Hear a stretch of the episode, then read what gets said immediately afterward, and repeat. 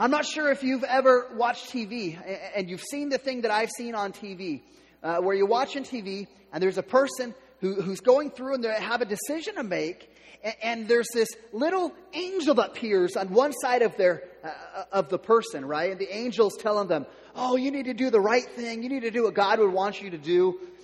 And then on the other side, there's like a demon that shows up, and the demon's like, man, forget that. Let's just go have fun. Let's go and, and, and do whatever we want to do. You guys ever seen that happen in TV shows or cartoons or whatever the case? No, I'm not sure about you. I'm not sure about you. But I have never had the angel and the demon on my shoulders. But I've had that battle in my heart. Has anybody else ever had that battle where it's like, like you're wrestling and you're like, man, there's this like a war within me. I feel these two sides raging on. Like I know this is what I should do. I know this is what God would want me to do.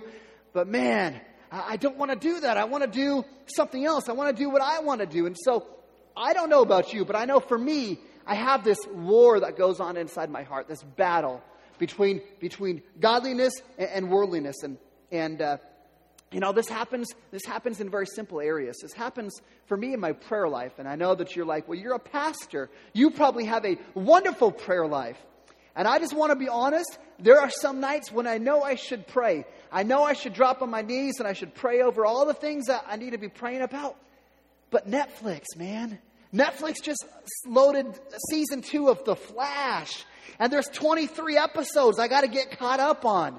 And so I have this battle where I know I should do this, but, but man, there's this entertainment on Netflix and I really want to watch this show. And this, this also, this battle plays out in, in harder areas of life.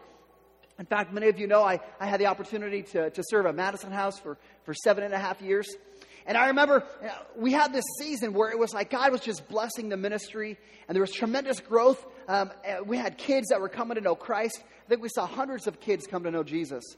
And my, my boss says, Hey, Kevin, I want you to come with me. We're going to give a, a, a, presentation to this board, and we're going to try and get some money from them. And so it was a grant presentation. He says, I want you to come with me. And so we're there, and my, my, my boss is, he's doing all the talking, and he's saying, Here's, here, here, here. And, uh, and at the end of his presentation, all the people that are there are like, man, that is awesome. That ministry, you guys are rocking. And you, you, boss, like you're you're so amazing. You're so committed to these kids. You love these kids so well, and that's what's resulting in all the changed lives. And I'm sitting here thinking, yeah, right. Like, what about me? Like, I'm the one doing the work. Like my boss, he comes a couple times a year, but I'm there every day working with these kids. And they're giving him, they're giving him all this recognition. I'm like, no, I deserve it. Like, I want that recognition. I want to be recognized for what I've done. And so I've got this war within me, this battle where I know I just should be thankful that these people are excited about the ministry, but I, in my heart, am battling because I wanted that recognition for myself. I didn't want my boss to get it. I thought, man, I deserve. I know some of you are thinking I need to be in counseling. I've been there, done that. I'm through it. I'm good. I promise. I just want to be honest with you about how there's this, this battle inside of our hearts where, where we feel like, we feel like, man, I know what I should do. I know the way I should think. I know what I'm supposed to do, but man, I've just got this flesh inside of me that, that, that wants to do something completely different. And so it becomes this war, this war between godliness and, and, worldliness. And I want to make sure as we start this conversation about godliness and worldliness that we're uh, in agreement on terms. So when I'm talking about godliness, what I mean by godliness is that Jesus is in the center of your life. Like Jesus is your primary motivation. He's number one in everything in your life. And you can look at all the different areas of your life, and they're all affected by that number one. So, Jesus, He's got an impact on your relationships. He's got an impact on how you parent. He's got an impact on how you go to work and what you do at work. He's got an impact on what type of TV shows you watch on Netflix. He's got an impact. If Jesus is number one, if you're pursuing godliness, then that number one thing becomes your main priority and affects everything around you. Okay? Worldliness is different. And I want to be clear worldliness does not mean that you ignore God. Worldliness does not mean that you don't that you completely reject God because the reality is it the reality of it is that there are Christians who are going to struggle with worldliness. Okay? So I want to make sure we understand the way that I'm going to define worldliness is worldliness is when we marginalize God. Okay, so we have our life, we marginalize God. So we no longer want God to be the center. We no, no longer want God to be number one. So we push God to the side and we allow some other uh, pursuit become number one. And so whatever that worldly pursuit is, maybe, maybe for you that worldly pursuit is, is popularity or influence or relationships or career or love or sex or, or money or, or an addiction to, to something that's negative children. Man, even, you know what else can become the center of somebody's life? Like the Seattle Seahawks. Like literally, there are some that we just worship the Seahawks and they're number one and everything else is number two or three or four. And so, even when I was looking at my case, when I'm struggling with praying, when I'm struggling deciding should I pray and I know I should do this or should I watch Netflix, man, I'm struggling because entertainment is becoming the center of my life. I want to be entertained. And so I'm pushing God aside so I can pursue entertainment. When I was dealing with my, with my boss, man, I'm pushing God aside because I want recognition. I want worldly recognition. And this is what worldliness looks like. Where it's not like we've forgotten God. It's just, God, you're going to be over here, and I'm going to focus on this right now because this is what I want. Another way for us to understand worldliness is who is it that you are seeking their acceptance? Who is it in your life that you feel like if I had their acceptance, like, man, then I'd be all right? Like, are you looking for the acceptance of your family, your friends, your coworkers, your neighbors? The reality is, we do so much to get the approval of people around us. The reality is, we don't really like people that much. Like the people that we're trying to, to impress, like how much do we actually like them? So this is this is the battle. And I, and I want you to know if, if you've been in my shoes where you feel like you're in that, that, that, that war constantly between godliness and worldliness, listen, I want you to know you're not alone because I'm in that battle with you. And, and, and in fact, James is going to deal with this battle, this, this, this war within us between uh, godliness and worldliness. And so this is a little bit of a continuation. Last week, uh, Jason ta- talked about the wisdom of the world and the wisdom of God. And this conversation of godliness and worldliness is going to be a, a continuation of that same idea. So before we jump in in James chapter 4, I'm going to ask you just to join me in a word of prayer. God, I just want to thank you for, for who you are today. I thank you for just this opportunity uh, to be gathered with your people. Uh, God, it's great to be with these people. God, I pray that they would understand. Um, God, they found a place that they belong right here. That, God, we would be a place of belonging. God, we know that the church is not just a building, the church um, is the people. And so, God, thankful for the opportunity to be gathered with your people today. God, I pray that you help us just to lean in. Uh, God, you brought us all here for a reason. So, God, I pray that you help us to hear your word.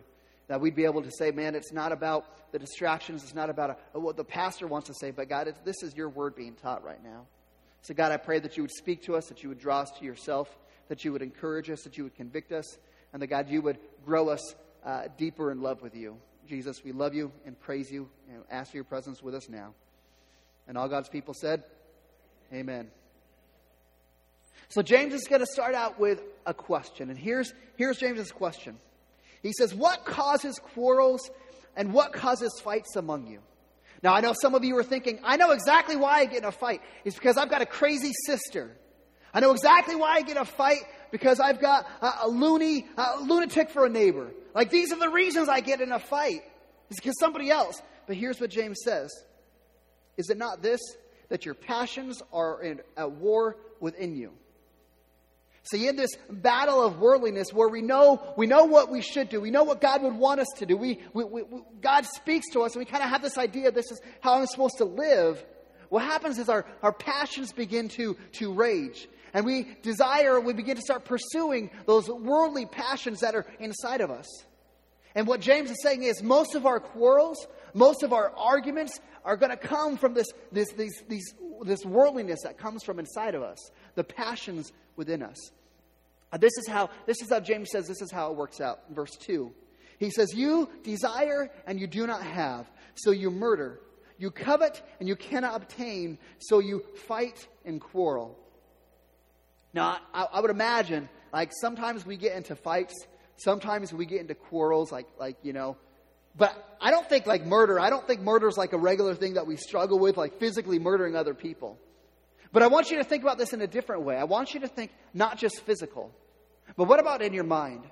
What about that person who, who offends you? What about that person who has something and they're, they're gloating and they're bragging about it? Like in our minds, like, don't we do that? Don't we tear them down? We belittle them? Man, if we could, if we could cut them off completely from our life, like, isn't that kind of like our murdering them in our minds? And, and, and trying to, to have this, this argument inside of our mind? And this is kind of this idea that, that Paul is talking about, or excuse me, that James is talking about, about how, how this is how it plays out. We're, we're in our minds, maybe in reality of life, but in our minds we have these struggles, we have these thoughts, we have these feelings about other people. And here's, here's how it plays, plays out. Where, where maybe somebody around us, maybe somebody gets blessed. Maybe, maybe they get the job, they make the money, maybe, maybe they get the girl, maybe they get the recognition that you feel like you deserve. And you have the desire for those same things. You say, Well, I want that. Like, I want that job. I want that house. I want, I want that girl. I want all of these things. And so what happens is we become jealous. And we may not publicly confront this person, we may not publicly tear them down, but in our heart, or maybe to our closest friend, or maybe through a, um, uh, through a cryptic post on Facebook, man, isn't this what we do? We begin to belittle. And we, we think of all the reasons why we're better than that person. Like we're more deserving for what they've been given than they are because we're better than they are. And so we start thinking, man, that guy, man, that guy, that guy got the job. Man, he, he doesn't deserve the job. Like he doesn't love Jesus. Like I serve in church. He doesn't serve in church. He doesn't deserve the job. I, I'm better than him. I deserve the job. And this is how we, we begin wrestling in our minds, and this is where those fights and quarrels they start in the same way because we look at what somebody else has and we think, man, I want that. I deserve that. I should have that. Another way to look at this is sometimes we just look at the, what somebody else has. We look at what somebody else has and, say, and say, man, I wish I had that. I wish I had that. Like you might look at somebody's marriage and say, man, I wish I had a marriage like, like that. Like look, like look at how this man treats his wife. Like, isn't that wonderful? And then you look at your husband and you're like, dude, he can't get anything right. Like, man, this sucks. I wish I had that marriage. My, my life sucks. My marriage sucks. And you begin to, to think instead of trying to figure out your marriage, you begin to live vicariously through some other marriage. Okay? Or you look at this and you're like, man, you look at someone, someone else's church. You're like, man, look at that church. Man, I wish our church was like that. Man, that pastor. I wish, I wish our pastor was more like that pastor. Man, my, my, my church sucks. And these are the things that we wrestle with in our heart. This is the, the jealousy, that bitter that comes because we look at what other people have, we look at what they're experiencing, we say, man, I want that. I deserve that. I want that. And so it begins to play out through belittling, through quarreling, through fighting that may not come out verbally, but it's something that we're going to wrestle with in our heart. It's something that we might vent to our, our fr- someone that we're really close to. And this is a reality of how life plays. And when it's left to, when we're left in bitterness, when we allow that bitterness to reside in our heart, man, it leads to all these quarrels. It leads to all these fights. A minimum in our heart, if not in the reality of life. And so James says this regarding the conflict that we're experiencing and, and the, the worldliness in our heart. He says in verse 2, he says, You do not have because you do not ask. You do not have because you do not ask. Now, this is a verse that honestly has been, has been abused in the past. Because people look at the, this verse and say, well, God just said, you don't have something because you don't ask. So flip that around. If you want something, all you have to do is ask. Like if you want a car, just ask. God, God will give it to you. You want a house? Just ask and God will give it to you. You want the job? Just ask and God will give it to you. And so this is a way that this verse has been abused, but we got to understand the context that James is writing this verse in. James is writing this verse talking about this battle between godliness and worldliness, and he's talking about the conflict that this battle creates in our life. And so the context of this verse is, is conflict, not Cadillacs. Okay? And so, what James is saying is, you don't have peace in those conflicts. You don't have peace in your heart because you don't ask God to come into the middle of that, context, that conflict. Okay? This is a context for the verse that we're, we're, we're looking at. James is saying, you don't have peace because you haven't invited God into the middle of it. And this is where you've got to ask and say, God, would you come into my, my situation? Would you come into this battle within my heart? Would you come into this conflict, God? Would you give me peace? Would you be the judge? And would you settle this thing once and for all? And some of you would say, well, man, I've, I've asked God. I've, I've asked God for help, and God didn't give me help. Okay? And here, here's what James would say in, in verse 3. He says, You ask and do not receive because you ask wrongly to spend it on your passions. See, again, when we're talking about worldliness, worldliness doesn't mean you're an atheist. Worldliness doesn't mean that you uh, don't love God and have a desire to follow God. It just means that you've pushed God to the side. You've marginalized Him and allowed something else to become the center of your life. And so, when you're, the way that James is saying this is when you're asking God for your help, you're asking God to come to be on your side in the conflict. You're saying, Hey, Jesus, hey, God, come and vindicate me. Come and prove that I'm right. Come and prove that I'm worthy. Come prove that I deserve what I want. And God, come and prove them wrong. See, you're asking God into the situation, but you're not asking God to be the judge of the whole thing. You want God to affirm you to give you what it is that your heart really wants. You're not praying, uh, you're not praying according to God's pleasure. You're praying according to your own pleasure. You're saying, God, this is what I really want. And God, I'm going to use you and ask you to give me what I want instead of me saying, God, what is it that you want in my life? And so, in the middle of this context, the middle of the conflict that we experience between godliness and worldliness and, and conflict with other people, man, our prayer our prayer should not be, the God, would you vindicate me before these people? Our prayer should be, God, God, would you help me to be surrendered before you, just to submit to you? God, I'm not going to pray and ask you to ask to bend God to meet my will. Say, God, these are all the things I want. God, would you come and do these things? That's not the prayer we should be praying. We should be praying and say, God, would you help me to be bent towards your will, that I'd be willing to follow what you have. See, I think that we could say this. I think we could say unanswered prayer would be a sign of, of, of worldliness in our life. Because when we're praying and God's not answering, what James is saying is because we're praying according to our own passions. We're not praying according to God's will, we're praying according to our will. These are the things that we want. God, would you give me this? God, this is what I want. God, would you give it to me? Instead of saying, God, what is it you want? Like, I want to be submitted to you, God, for what you have in my life. Prayer shows whether or not we believe that God is just a means to an end, and that's to fulfill our desires, to, to give us some version of the American dream. Or prayer shows if, if God is the end in and of itself. Like if that's what we want ultimately, it's just God. So this is the context that we're in. We have this, this battle going on where, where we have these, these worldly passions that we want to pursue and these worldly things. And sometimes we even ask God for these things, but it's not what God wants. We're asking from our own passions. And this is, this is what, when we're pursuing, the, pursuing worldliness, like this is the way that God feels about you. This is what James says. He says, You adulterous people. In the middle of this, this, this battle that we have between godliness and worldliness, James calls out, You adulterous people. Now, what's interesting about this passage, or about this book of James, is nine times so far in this book, James has written and said, My brothers, my brothers. This is a sign of affection. He loves these people, okay? But now, no longer does he call them my brothers.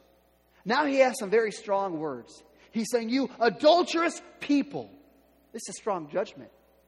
James is issuing a judgment saying worldliness is equivalent to, to, uh, to adultery against God. Like when we push God aside, we begin to pursue all these other things, this is like committing adultery against God. And this is what this is what this is what James says. He says, "Do you not know that friendship with the world is enmity with God? Therefore, whoever wishes to be a friend of the world makes himself an enemy of God. Like, that's just some very strong words that James is talking to us about. Like, you have this desire. Who are you going to pursue? Are you going to pursue worldliness or are you going to pursue godliness? See, and when James is talking friendship, we need to understand a, a completely different context of friendship. Because friendship looked different when James wrote this book than it does in our day. Like in our day, like we have Facebook friends, right? Like I've got 864 Facebook friends on Facebook. Okay? You know how many of those people I really know? I don't know. I probably don't really know 99% of those people. Like I know them, but I don't really know them, right? They're just acquaintances. I don't know what's the intimate details of their life. And you know, just a side note on Facebook, uh, this is just fascinating. Have you noticed on Facebook, like what we do in our day today, like 15 years ago, like you'd be convicted of stalking. Like you can go on Facebook and you can find out what I had for dinner last night. You can find out what kid, what school my kids go to. You can find out where I went on vacation last year. Like 15 years ago, I, you were stalking me.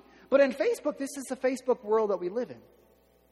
Listen, we need to be understand that Facebook friends and this society we have, man, there's nothing more, they're nothing more than acquaintances.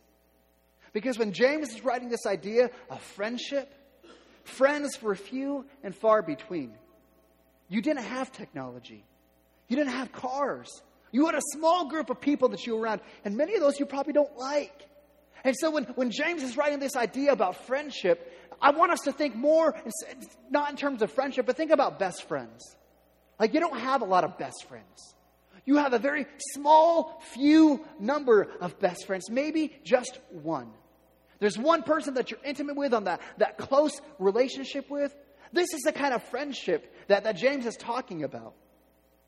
And, uh, and, and, and what he's going to say, what he's going to say is, is at the center of your heart, like you've got number, that number one spot. Who is going to be that best friend?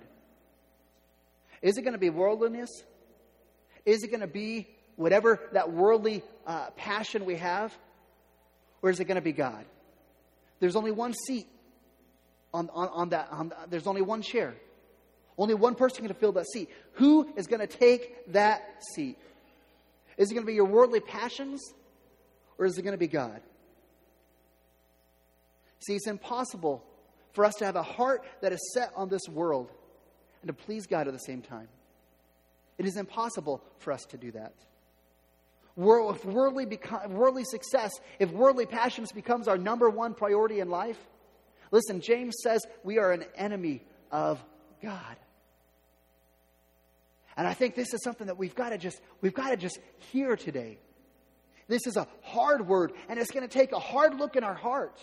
And I think that's what we ought to do is look in our heart. Man, God, what is my pri- what is my number one thing in life? Like what is my primary motivation? Like yes, I love Jesus, but is he really my number one thing? Like yes, I want God in my life, but am I just using God to fulfill these worldly desires or is God really the number one thing? The primary motivation is he the top priority in my life? Am I allowing Jesus to have influence over all the other areas of my life. Listen, if you're sitting here and saying, Man, I feel that struggle. Like, yeah, I know God should be there, but I know that how many times I put something else on that seat. Listen, if, if that's you, you're not the only one who has that struggle. The Apostle Paul, who's probably the greatest missionary who ever lived, he endured the same struggle. This is what he said. He said, The things I don't want to do are the things I do. The things I do want to do are the things I don't do. So he understands the struggle, he understands it. And in that, in that situation where we wrestle with this godliness and this worldliness, listen, here's what James says about how God feels about you. This is in verse 5. Or do you suppose it is, of, it is to no purpose that Scripture says he yearns jealously over the Spirit that he has made to dwell in us. See, in the middle of this, uh, uh, of us wrestling with worldliness and godliness, listen, James just said, God is jealous for you and I. And that is a remarkable thing. Now, I know you hear jealous and you begin to think, uh, well, well, jealous, that's not a good thing. Like, we're not supposed to be jealous. But listen, God's jealousy is different than ours. God is not jealous about you. He's not looking at something you have and he's jealous and say, I want some of that. You're so great. I want you. No, God is not jealous about you. God is jealous for you. And there's a huge difference. John Piper, who's a pastor and theologian, he tells a little story that helps us understand God's jealousy. And here's what he says He says, God's jealousy is not the reflex of weakness or fear. Instead, God is jealous like a powerful and merciful king who takes a peasant girl from a life of shame, forgives her, marries her, and gives her not the chores of a slave, but the privileges of a wife and of a queen. And here's what he says. He says, His jealousy does not rise from fear or weakness, but from a holy indignation at having his honor and power and mercy scorned by the faithlessness of a fickle spouse. See, in the gospel, the gospel of Jesus, how he saved us, he has rescued us, he has ransomed us, he has forgiven us, he has changed us from being a slave to being a son of God. And we're given a place of honor by the King of Kings. He says, You're one of mine now. You're a chosen one. And when we go and we pursue worldliness, what we're doing is we're betraying God and running back to the same shame that He saved us from. Like, this is what we do when we pursue worldliness. And God, then in that moment, He's jealous for us. That we would, would, would miss out on the, the, the fullest joy that He's offered to us. That we would miss out uh, on, on all that God has in store for us because we're running back to the same things He saved us from. This is how God is jealous for us. He has so much more that we would experience if we would just remain faithful to Him. And not only is He jealous for you, but He says in verse 6 He gives more grace. Therefore, it says, God opposes the proud, but gives grace to the humble. I love that. He gives more grace. See, when we look at the face of our worldliness, the face of our failures, when we look and say all the areas that we have, have dropped the ball, all the areas that we pursue worldliness instead of godliness, He gives more grace. There is no sin with more power than the cross of Jesus Christ. Listen, I don't know. I don't know where you're at in life. But I know oftentimes we come into church and we feel like, man, I'm just, uh, you just don't know what I've done. Like, I, I, I've sinned so badly. I've broken so many relationships. I've screwed up my life so poorly. There's no way that God could accept me. And listen, if these are the thoughts going through your mind, listen, God is jealous for you. And what James just said is, He gives more grace. In the face of that adultery, He gives more grace. In the face of that failure, He gives more grace. In the face of that addiction, He gives more grace. In the face of whatever it is, He gives more grace. Paul in Romans chapter 5, he says, Where sin increased, grace abounded all the more. And how great it is for us to know that even all the times that we, we, we left God, we've betrayed Him, we've committed adultery against God, that He is still jealous for us. And He is still there to give more grace, to love us more, to redeem us back to Him. So we can come back and say, Man, God, you are so good to me, and I'm going to be fully committed to pursuing godliness in my life now.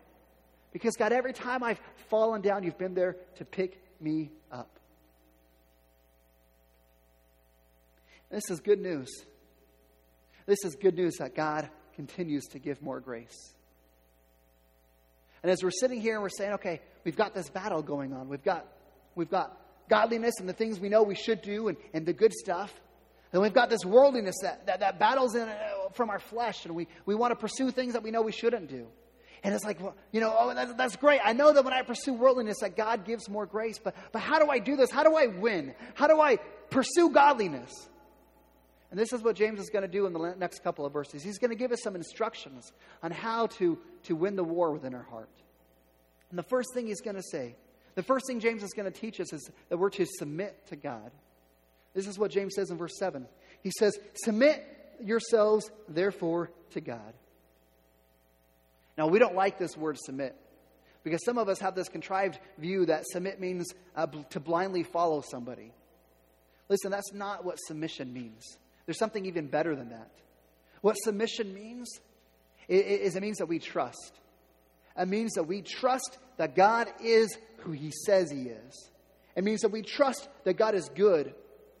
It means that we trust that God is for us and not against us. It means that we trust that God is working things out for our good and for His glory. It means that we recognize, man, you're God, I'm not. Like you're the one who created the heavens and the earth, I'm not. And because of that, God, I can trust you. I can trust you that you are going to work things out for my good and for your glory. Let me just ask you this question. Like when you're considering the worldliness in your life, like has that worldliness ever proven itself unfaithful to you?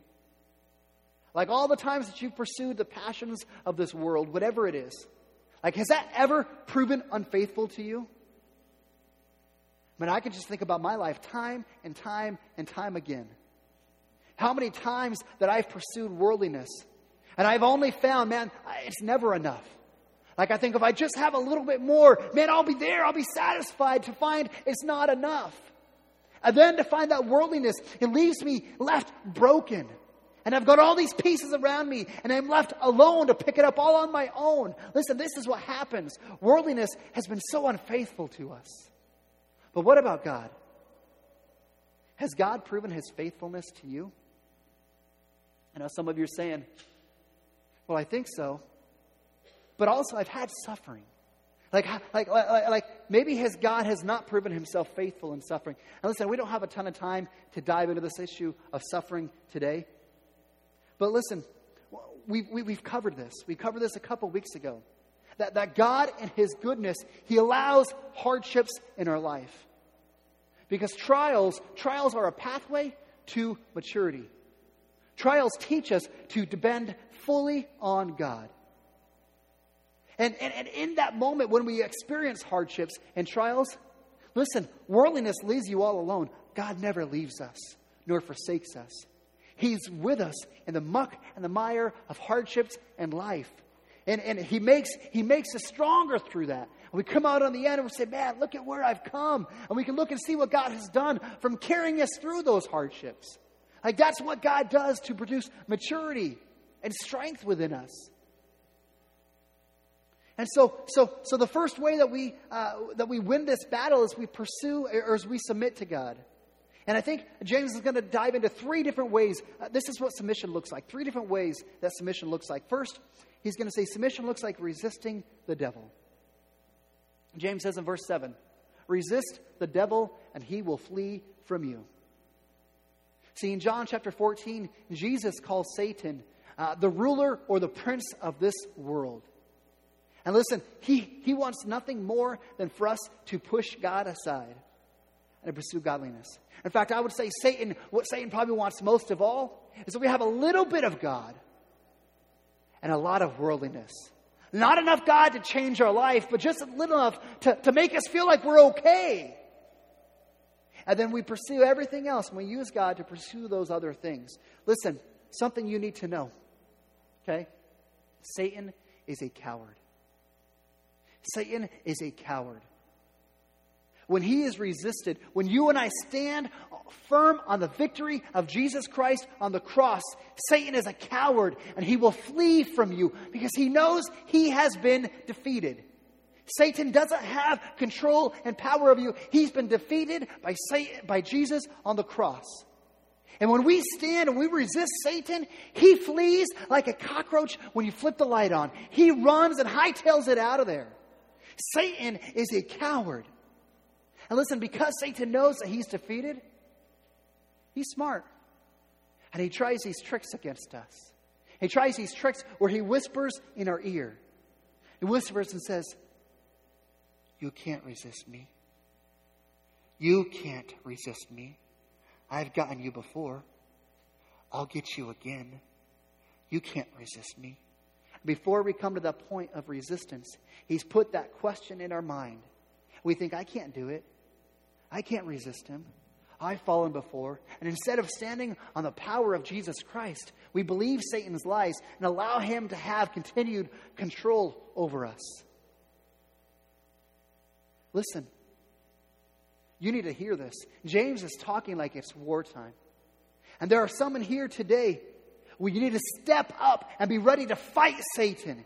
You need to be step up and ready to fight and battle.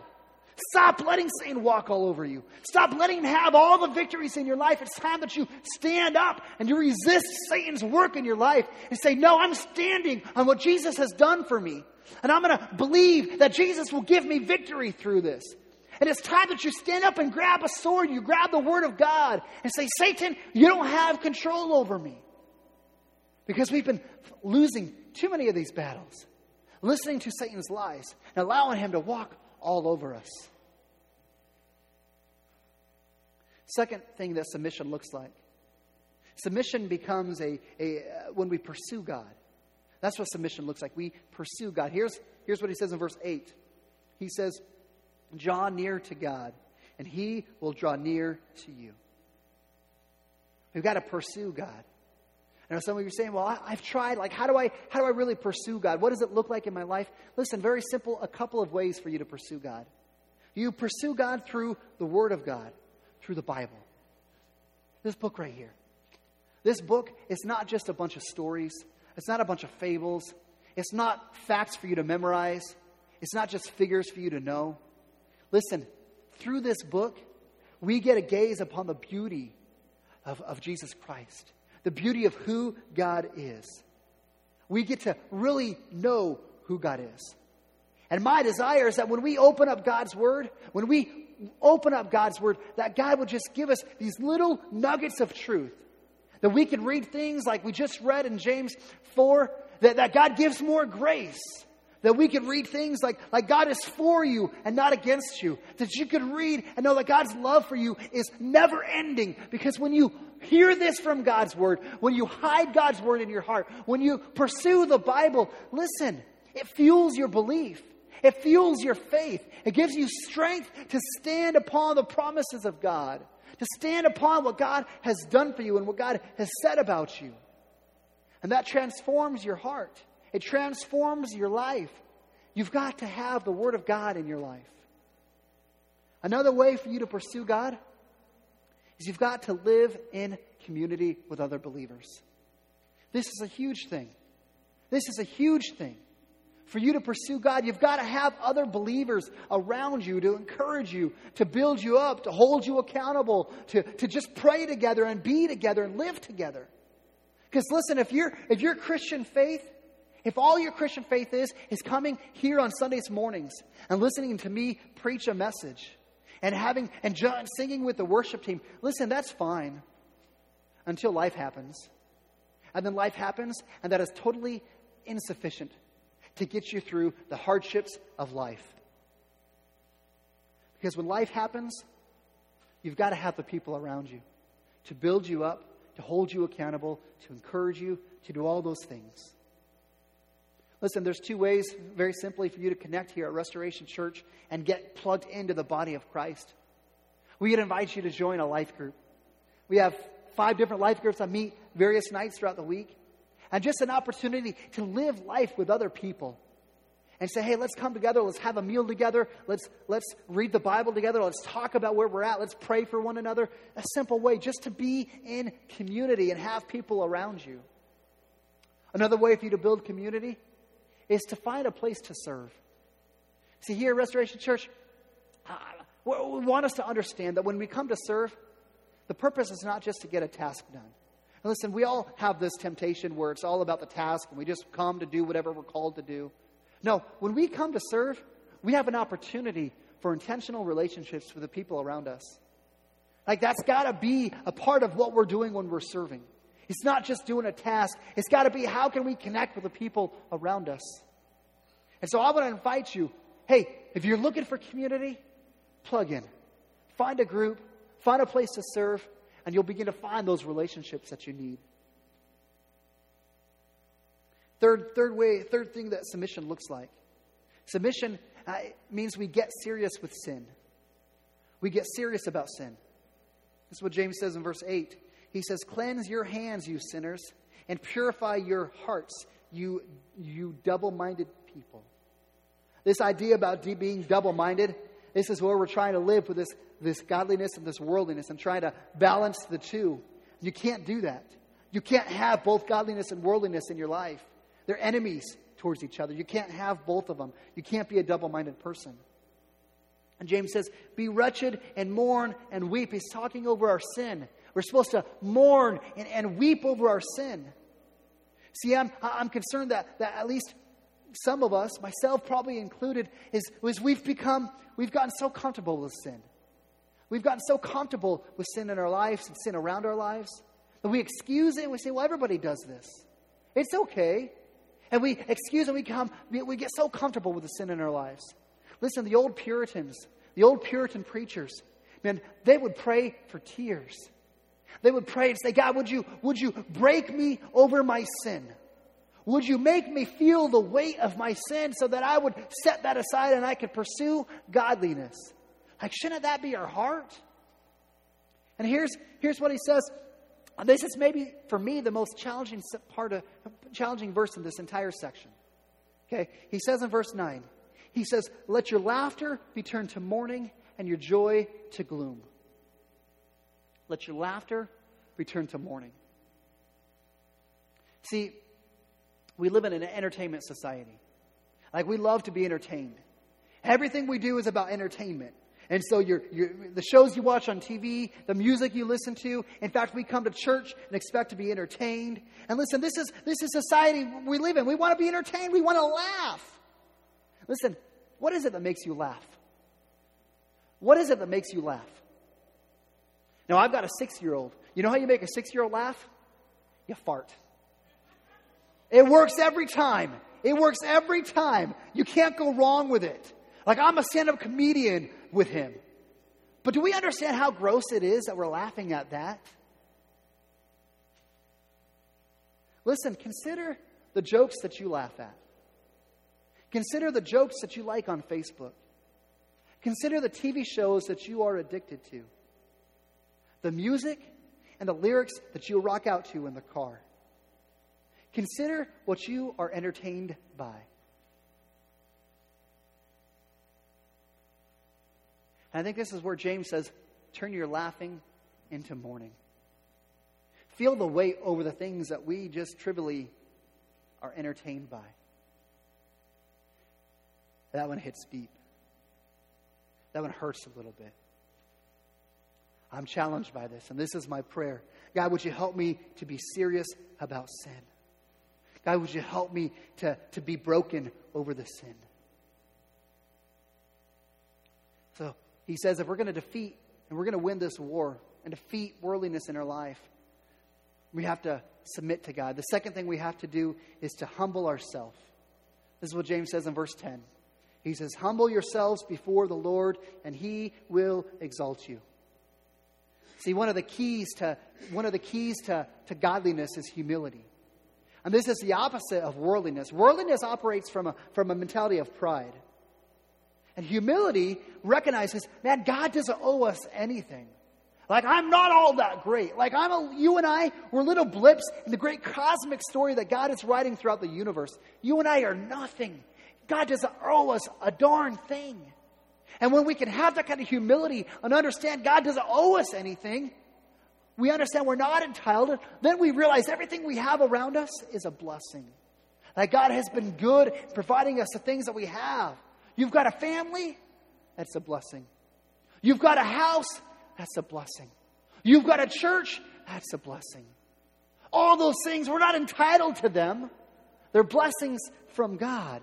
And then we can begin to live in gratitude and understand His goodness and continually being good to us. And He says, not only humble yourselves before the Lord, but He says, He will exalt you. The question you have to ask is, who do I really want to exalt me? Like, who do I really want to applaud me? Who is it you want to applaud you? Like, I've got 864 Facebook acquaintances. Like, is that the exaltation that I want? That 864 of my friends would like my creative post, would like me on Facebook to make me feel really good? Is that the approval that I'm seeking in life? Whose approval are you seeking? Because listen, I've got some family and I've got some friends in here today. Listen, nothing against you. I don't really want your approval. I want God's approval. I want God to exalt me. The King of Kings, the Lord of Lords, the creator of the heavens and the earth? Like, isn't he the one that we want exaltation from? Isn't he the one that we want approval from? Last thing that James is saying to, to win this war within us, to, to, to pursue godliness over worldliness.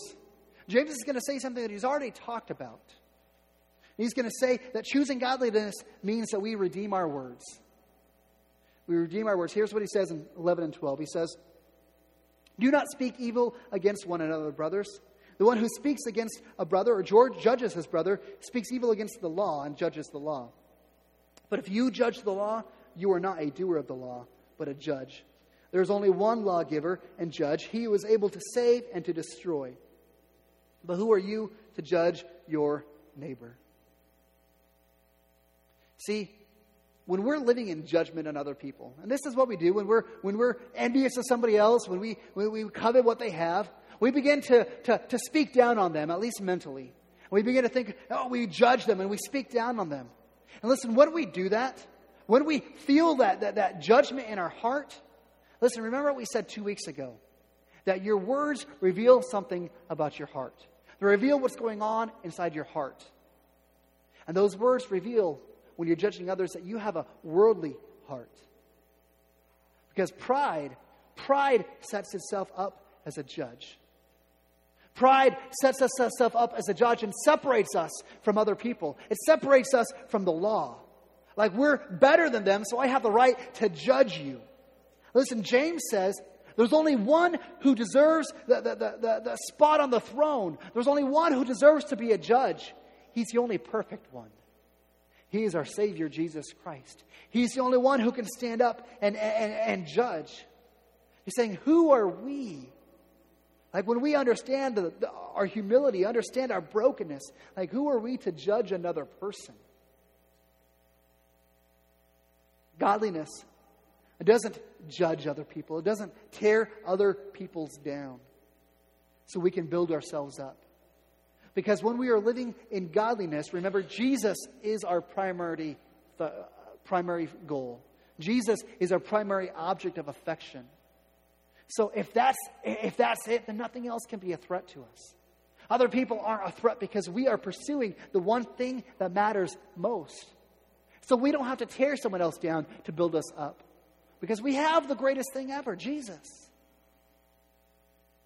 And when, when, when we pursue godliness, this is where we have our words redeemed.